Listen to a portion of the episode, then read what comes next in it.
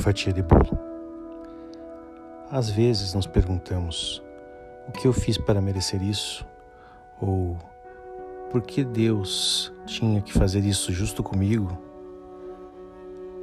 Bem, aqui vai uma belíssima explicação.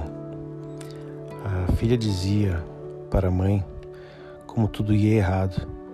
Ela não saiu bem na prova de matemática, o namorado resolveu terminar com ela e a sua melhor amiga estava de mudança para outra cidade.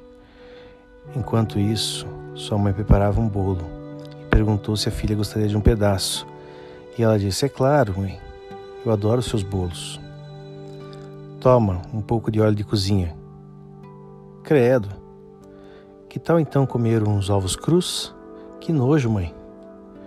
Quer então um pouquinho de farinha de trigo ou bicarbonato de sódio? Mãe, isso não presta. A mãe então respondeu, é verdade. Todas essas coisas parecem ruins sozinhas, mas quando as colocamos juntas, na medida certa, elas fazem um bolo delicioso.